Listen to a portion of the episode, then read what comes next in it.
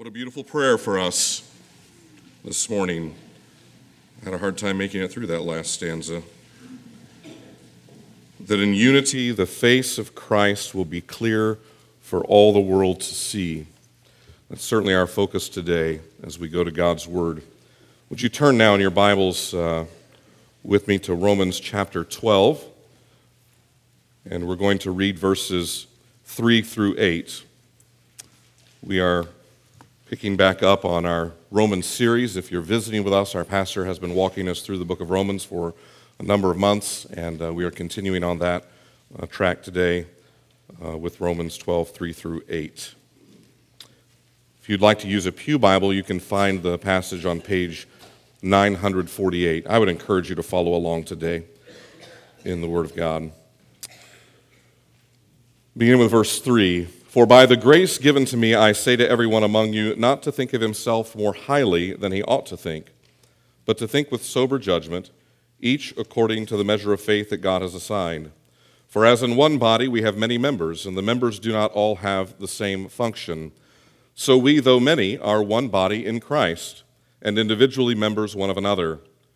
Having gifts that differ according to the grace given to us, let us use them if prophecy in proportion to our faith, if service in our serving, the one who teaches in his teaching, the one who exhorts in his exhortation, the one who contributes in generosity, the one who leads with zeal, the one who does acts of mercy with cheerfulness. This is the word of the Lord. Let's ask for God's illumination on his word. Our Father, we ask just that, that your, even as we've sung, that your Holy Spirit would be in our midst today in an unmistakable way, revealing to us your truth from your word.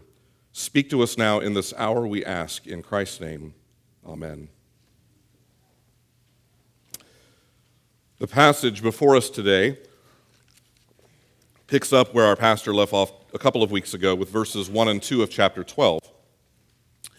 Let's briefly review some of that since it's been a couple of weeks, uh, and it will also help frame the context for uh, the teaching today, I believe. So you'll remember that in light of the gospel that Paul had delivered to them in the previous 11 chapters, Paul tells the church at Rome that there is an appropriate response on their part to what he has shared with them. And for that matter, we could say on our part as well. Because of what God has done through Jesus Christ to save us, to redeem us, to adopt us into his own family, what do we give him? The answer is us. And not in some esoteric spiritual way, but by giving our actual bodies, our tangible, physical, real selves not to be burned or sacrificed in death, but to be sacrificed in living. What a shock it must have been for their ears, both Jew and Gentile Christians in that day. They knew very well from their previous religious lives what it meant to bring a sacrifice to their God in worship. Whether Jehovah or a pagan deity, it was to offer something to be killed. It was a sacrifice of death. Now, Paul comes along and says, No more. Because Jesus, in his own body of flesh and blood, has provided the once for all blood sacrifice of death, so that we need not offer one any longer. And furthermore, Jesus rose from the dead, conquering the grave, so that we too may be raised to eternal life and offer not sacrifices of death, but our very bodies as living sacrifices. And as the demand of God was to have perfect, spotless sacrifices without blemish, so we too, Paul says, are called to be living sacrifices that are holy and acceptable to God. It was only Jesus' perfect obedience to the Father, living the life that we could not live, that has provided that status for us. We are holy because we wear the garment of Christ's righteousness purchased for us by his sacrifice. What a glorious calling is ours! It is to be a continual living sacrifice in the service of worship to our Savior. Well, now Paul gets very practical. What does that look like in real life? What is the practical outworking of being a living sacrifice for Jesus in today's world? What's it like for the youngest of our elementary age communicants to the oldest senior among us? For those of us who are students in school, still under mom and dad's roof? To those of us who are just now beginning life in the workplace? What about those in the midst of successful careers? How about those struggling to find life's calling? What about the sick and infirmed? Some of you are full time moms. No doubt you already feel like your existence is a living sacrifice. Well, what about those among us that are facing a midlife crisis of sorts, wondering what it's all about and where to go from here? The answer for all of us is the same. Folks, the beauty of the gospel is that even with its wonderful complexity, as Paul expressed in his worship at the end of chapter 11. Do you remember those words? Oh, the depth of the riches and wisdom and knowledge of God. How unsearchable are his judgments and how, how inscrutable his ways. For who has known the mind of the Lord, or who has been his counselor? Or who has given a gift to him that he might be repaid? For from him and through him and to him are all things. To him be glory forever. Amen.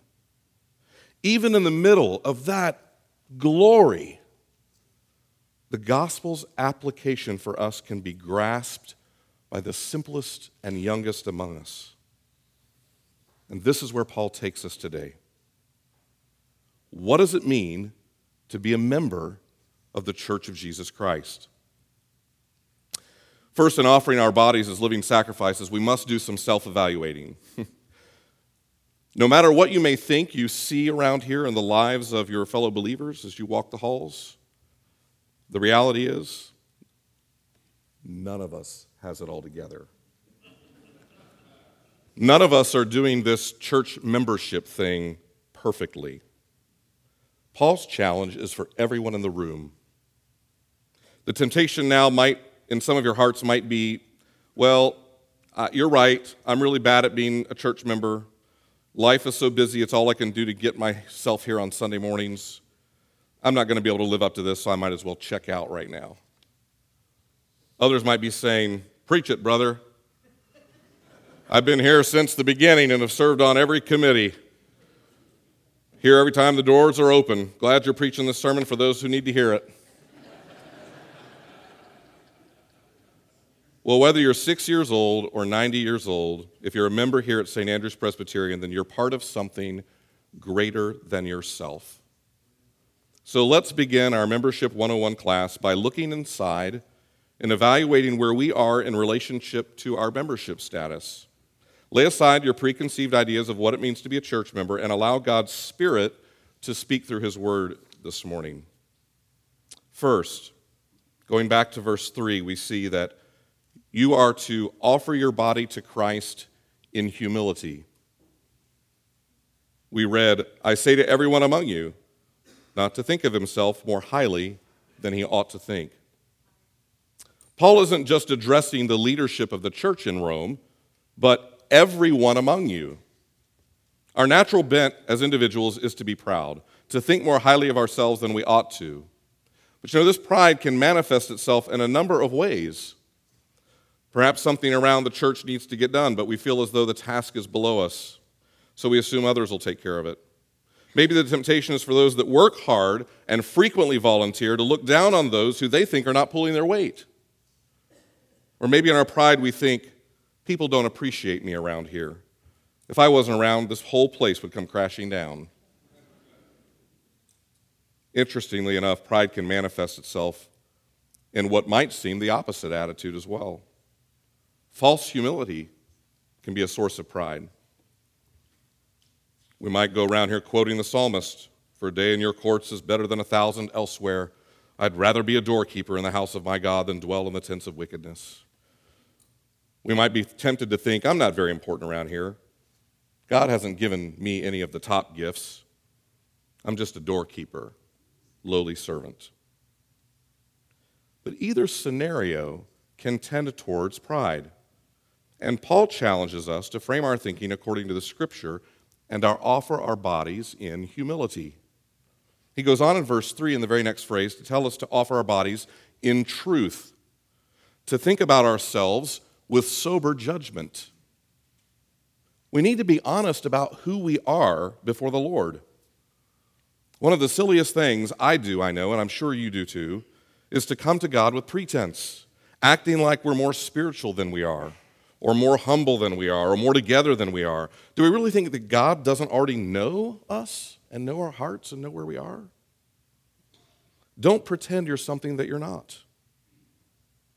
Unfortunately, the church is a great place to fake it, isn't it? We all feel the need to show up here pretending that everything in our lives is perfect. But don't you find that exhausting?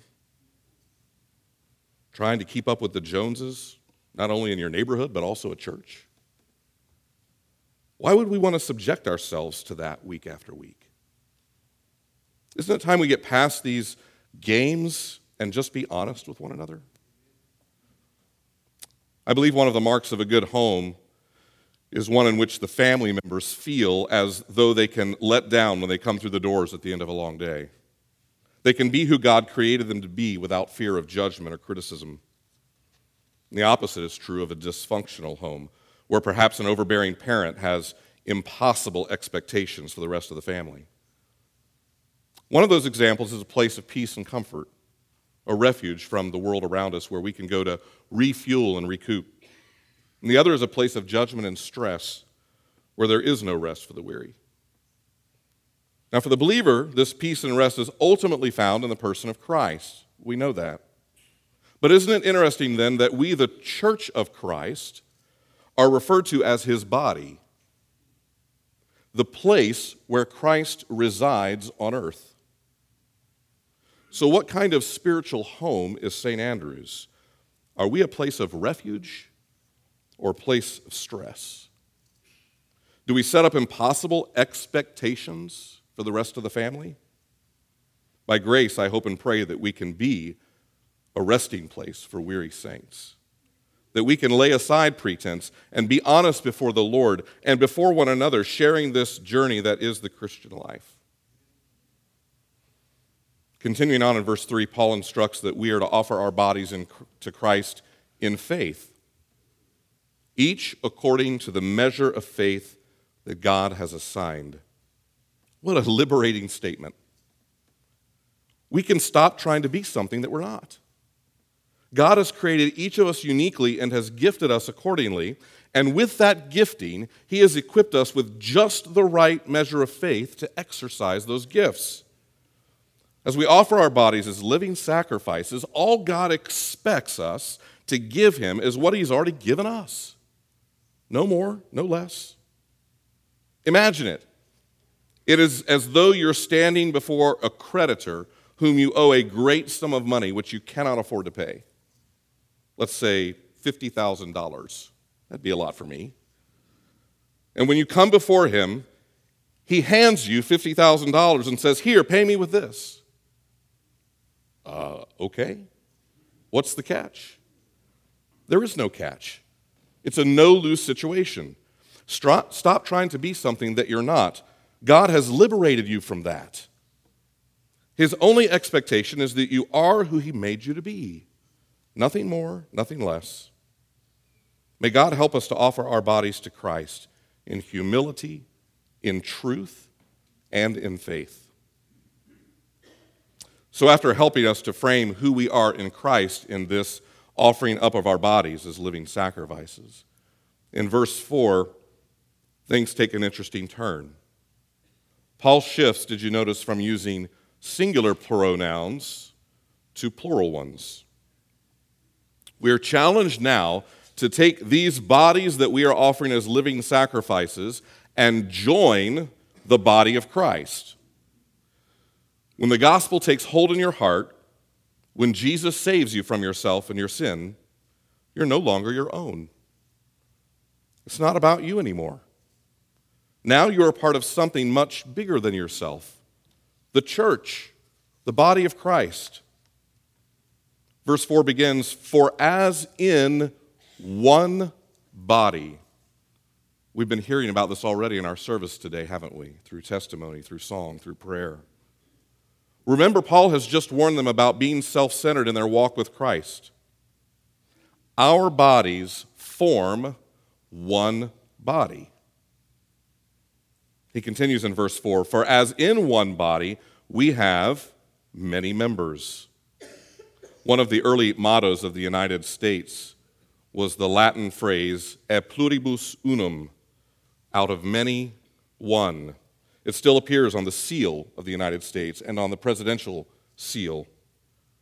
The idea behind it was that even though there were 13 colonies in our origin, there was only one nation. This could be the motto of the church as well, couldn't it? Out of many, one. This teaching flies in the face of those that say local church membership is not important. Folks, church is not meant to be done alone. God calls his people to be part of the church. And if you find yourself outside the church and that you aren't ready to be part of the church, then go back to chapters 1 through 11 of Romans and continue to read and rehearse the gospel over and over in your heart until you are ready. You're not ready for chapter 12. There is an order to this salvation that we possess, and the foundation of regeneration cannot be bypassed.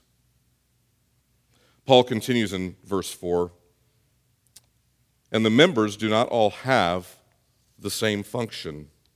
So in verse 3, he laid the foundation for us to have a proper understanding of who we are as individuals before we can successfully be a part of this larger entity that is the body of Christ. He stressed being humble and truthful about ourselves because if we do not accept our role, we won't be content being part of the body. And we risk contributing to making the church dysfunctional if we're not willing to accept those roles. In 1 Corinthians, interestingly enough, also in chapter 12, Paul elaborates more on this thought with that church using the same imagery. There he says, For the body does not consist of one member, but of many. If the foot should say, Because I am not a hand, I do not belong to the body, that would not make it any less a part of the body. If the whole body were an eye, where would be the sense of hearing? If the whole body were an ear, where would be the sense of smelling? But as it is, God arranged the members in the body, each one of them as He chose. The eye cannot say to the hand, I, I don't have any need of you, nor again the head to the feet, I have no need of you. If one member suffers, all suffer together. If one member is honored, all rejoice together. Isn't that a great illustration? He takes something that we all have, a body, something we all understand, and we can look at it at any time in the day that we wish to and he explains through that what it is to be a member of the church. Imagine if Paul had had access to Mr. Potato Head or Pixar's animators. We can all see it in our minds, can't we? Every child knows instinctively you don't stick five ears into Mr. Potato Head. And we all understand the absurdity of Mike Wazowski, the giant walking eye for Monsters, Inc., right? This is not what the body is supposed to look like. We continue reading in verse 5. So we, though many, are one body in Christ and individually m- members one of another. There's that out of many, one. But the converse is true as well diversity in unity.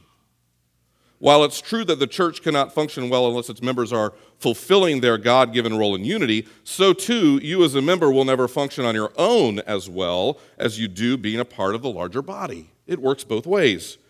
We could say, in a real sense, that the whole is greater than the sum of the parts. It's absolutely true when it comes to the church. We can make further application as we look out into one another. Look around you. If you get frustrated with your fellow members here at SAPC because they don't see things the way you see them, or because they don't get it like you do, that's the same as the nose wishing everyone else were a nose. It's absurd. Rather, be thankful that God has given us the various parts that we need to function as a church. Rejoice in our diversity. Don't chafe against it. If everyone was like you or like me, what a pitiful church we'd be.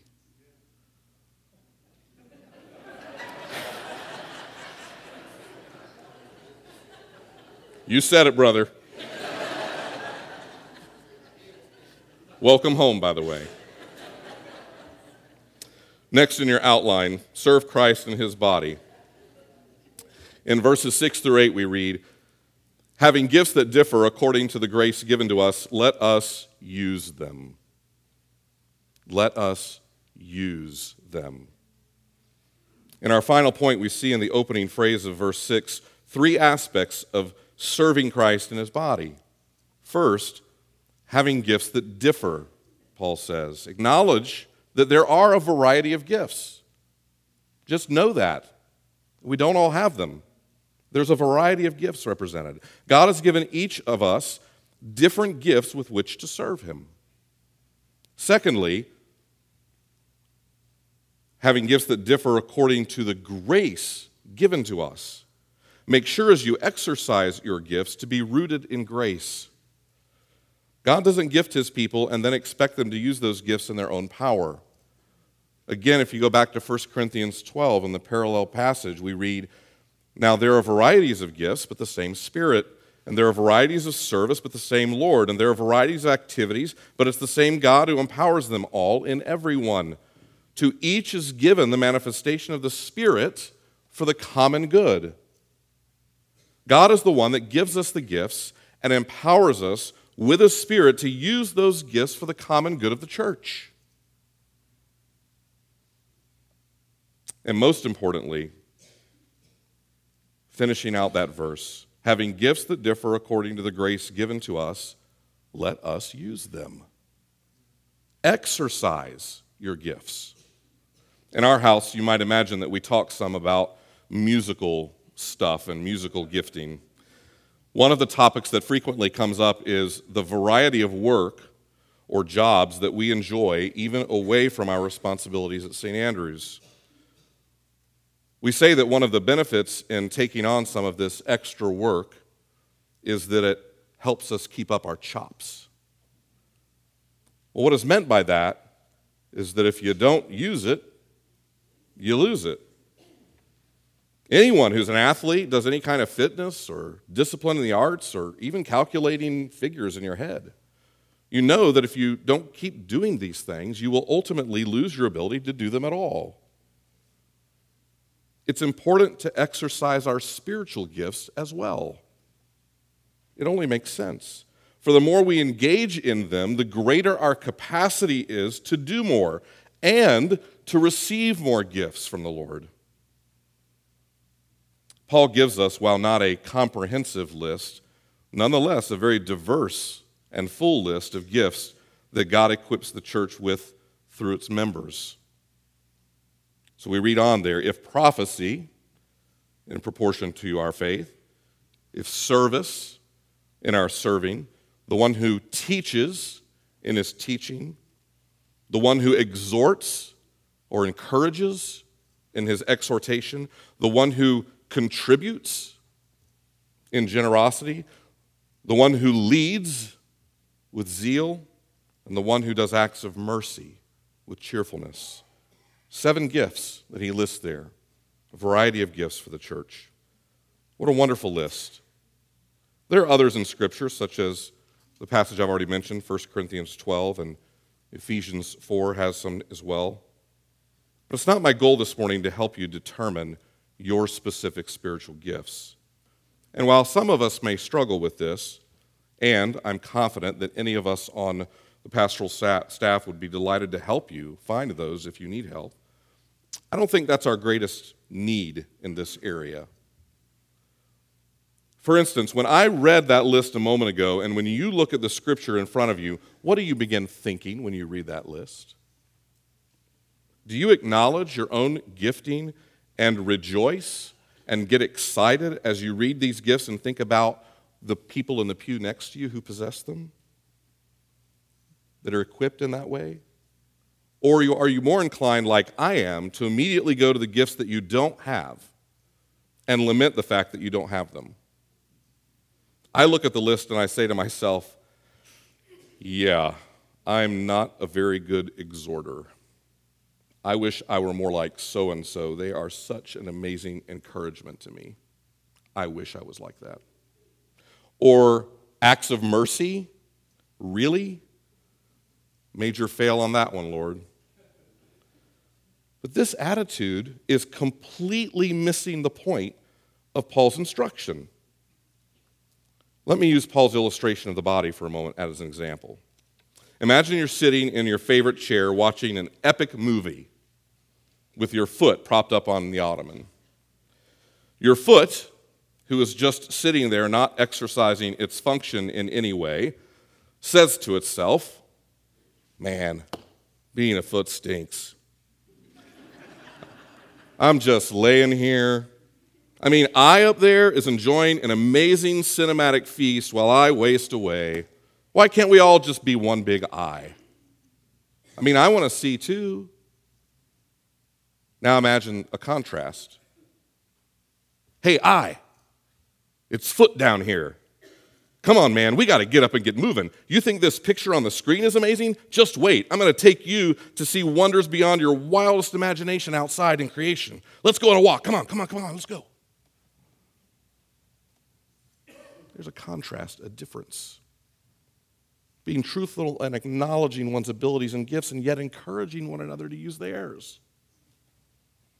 We can sit around and complain about what we aren't envying our brothers and sisters and creating a dysfunctional church, or we can get excited about using our gifts and be happy for our fellow brothers and sisters as they exercise theirs in a healthy church.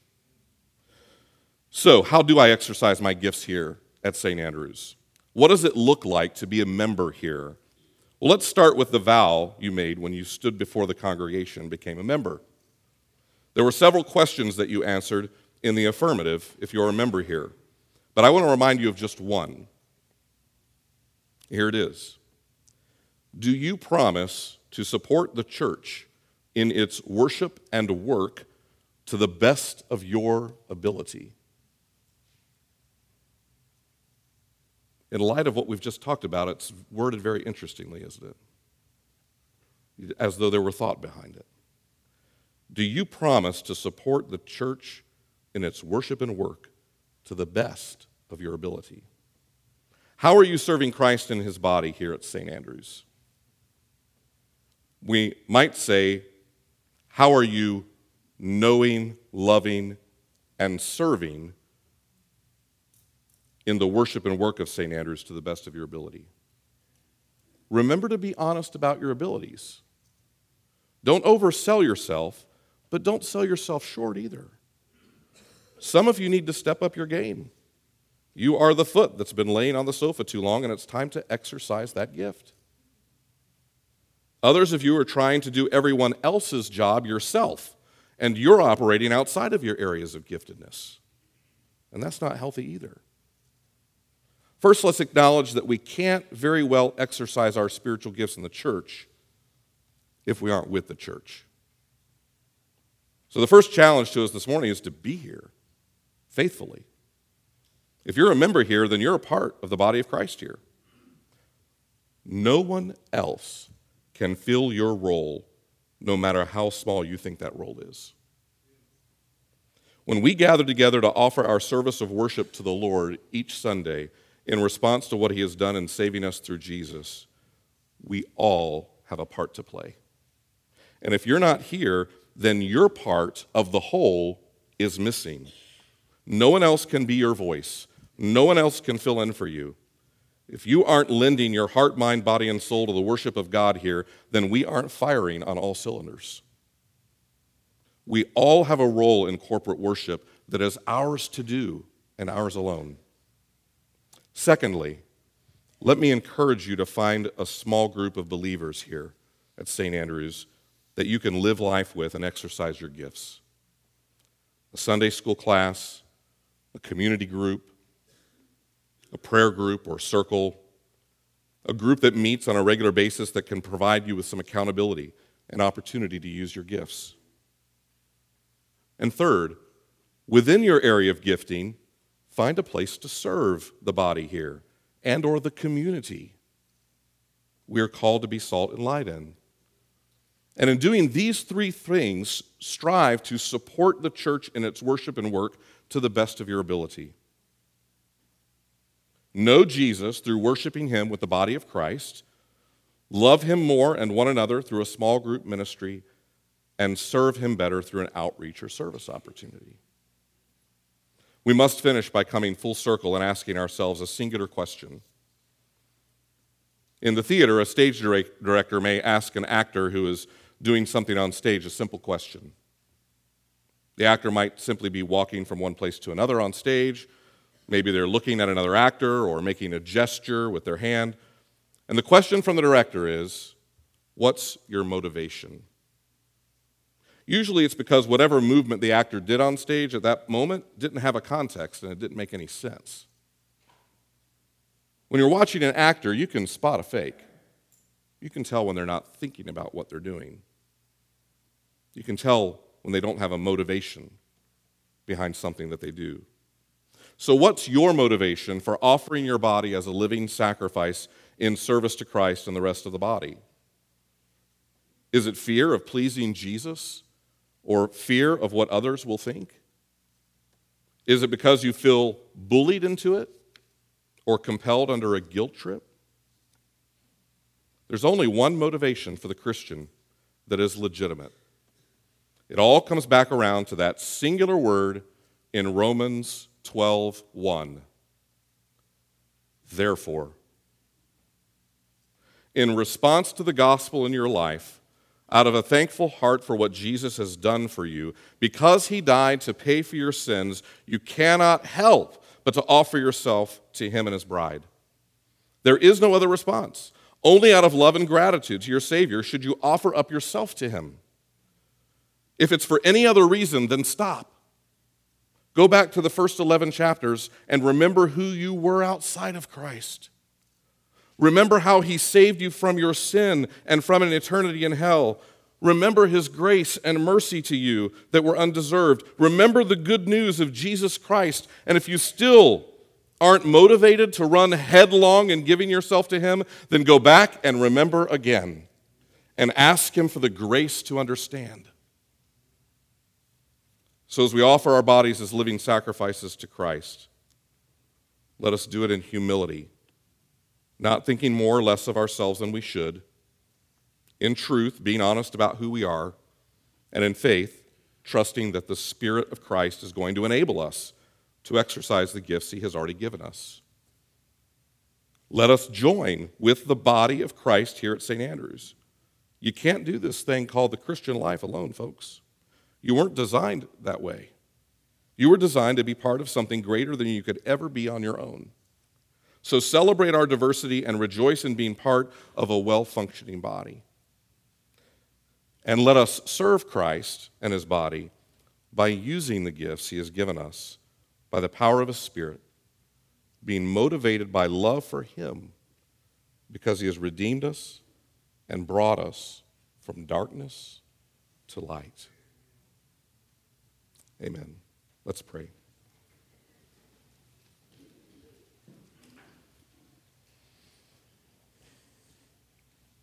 Oh, Father, thank you for redeeming us. Thank you for bringing us into the light out of darkness. Thank you for saving us. God, you didn't stop there. Not only did you save us, but you've called us to be your feet and hands and voice, salt and light in this world, and to do that together as a church, as the body of Christ here at St. Andrews. Thank you for that glorious calling. Thank you for who we are in Jesus. And thank you for who we are as a body. Thank you for the love that we possess for one another. Thank you for the exhorters among us that encourage us. Thank you for those that teach us. Thank you for those that serve humbly. Thank you, Lord, for all of these that use their gifts in this place to make St. Andrews the church that it is. Enable us, Lord, to use our gifts for your sake and for one another in response to who Christ is and what he's done. We ask this in his name. Amen.